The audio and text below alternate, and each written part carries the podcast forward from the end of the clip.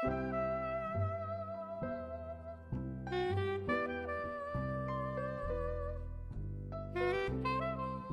家好，今天呢，我要给大家来开始做一个系列的讲座，是关于维多利亚时代珠宝的爱情与哀愁。我们将把这个主题呢分成两个大章来讲。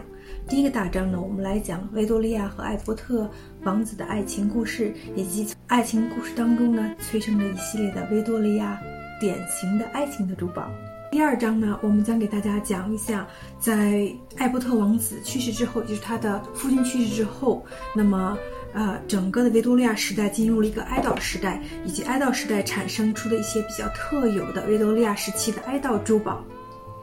维多利亚女王是一八一九年出生，直到一九零一年去世，她一共活了八十一岁。在古代的君主当中呢，她已经算非常长寿的君主了。她的一生。除了作为君主的角色，作为一个女人来说，她的一生经历了数次角色的转换，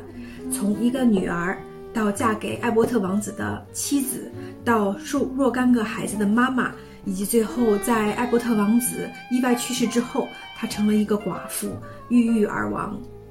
维多利亚女王和艾伯特王子的童话婚姻也被历史上传为一段佳话。这两个人呢，其实都是在一八一九年出生的，那么他们是同岁，只不过维多利亚呢比艾伯特王子要大三个月。他们第一次相见呢是在伦敦的肯辛顿宫，在一八三六年的四月，当时呢维多利亚还是公主，她要庆祝自己十七岁的生日，她邀请了从德国赶来的风尘仆仆赶来的艾伯特王子，两个人在宴会上呢一见钟情。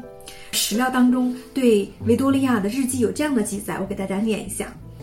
他极其帅，有跟我一样的头发颜色，大大的蓝眼睛和漂亮的鼻子、嘴巴和整齐的牙齿。那么，王子与公主典型的童话故事就这样开始了。但是不幸的是呢，两个月之后，也就是一八三六年的六月，王子艾伯特呢必须要返回布鲁塞尔，路途遥远，两个人呢这一别就是三年。情窦初开的维多利亚呢哭了一遍又一遍，甚至给他在德国的舅舅写信。表达自己对艾伯特王子的相思之情。他们再次见面的时候呢，已经是在一八三九年，他跟艾伯特王子重逢。那个时候呢，维多利亚已经登基成为了大英帝国的女王。王子呢，并没有向公主求婚，反而是维多利亚女王在重逢的时候向艾伯特王子建议说：“你娶我为妻吧。” Will you marry me？这是何等的霸气和自信！大家有没有想一想，在中国同时期，那就是中国的道光年间，你敢不敢想一个中国的女子对一个男子美男子给他说：“你娶我当老婆好不好？”我觉得这句话呢，放到今天来说，都是一个非常了不起、很自信的、很霸气的一个女人能够做出来的事情。你可以不可以想象，在几百年前，维多利亚敢这样子去给艾伯特来说？英国女人的强势基因呢，其实在几百年前呢就可见一斑了。在一八四零年二月，维多利亚女王和艾伯特王子大婚的场面，维多利亚女王穿着的是白色的众筹连衣裙，是有精美的蕾丝，她戴着蕾白色蕾丝的面纱，钻石项链耳环，钻石的花冠相当美丽。他手里面举着橙色的花环，象征着生育；而艾伯特呢，身着的是英国陆军元帅的制服，并由一名救生员中队来护送。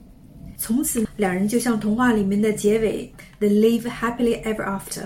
他们从此过上了幸福的生活。可惜呢，在1860年戛然而止，因为艾伯特王子意外的离世。维多利亚呢，陷入了长达几十年的深深的抑郁当中，并催生了维多利亚中后期的特殊的哀悼珠宝。我们在第二章里面会给大家仔细的去解读。维多利亚女王和艾伯特王子一共结婚二十年，但是在婚姻的头十七年里面，他们一直在生孩子。维多利亚一共生了九个子女，大家可以想这个频繁程度，等于是每隔一年呢，他就生一个孩子。从一个侧面反映，维多利亚和艾伯特婚姻关系呢是非常融洽，两人是互相爱慕，琴琴瑟以和，非常好。但是呢，在英国的史学界有一个普遍的观点，认为艾伯特王子这样来是故意的，故意让维多利亚女王不停的怀孕，不停的生孩子。这样子呢，她会成为一个英国朝纲的实际的把持者。她为此呢乐此不疲。维多利亚女王呢，其实非常有魄力的女王，她统治英国和欧洲呢有非常大魄力，并且有一个泛欧洲的观点的一个明智君主。她如果现在还健在的时候，大家觉得她会如何来处理英国脱欧这个烦心事儿？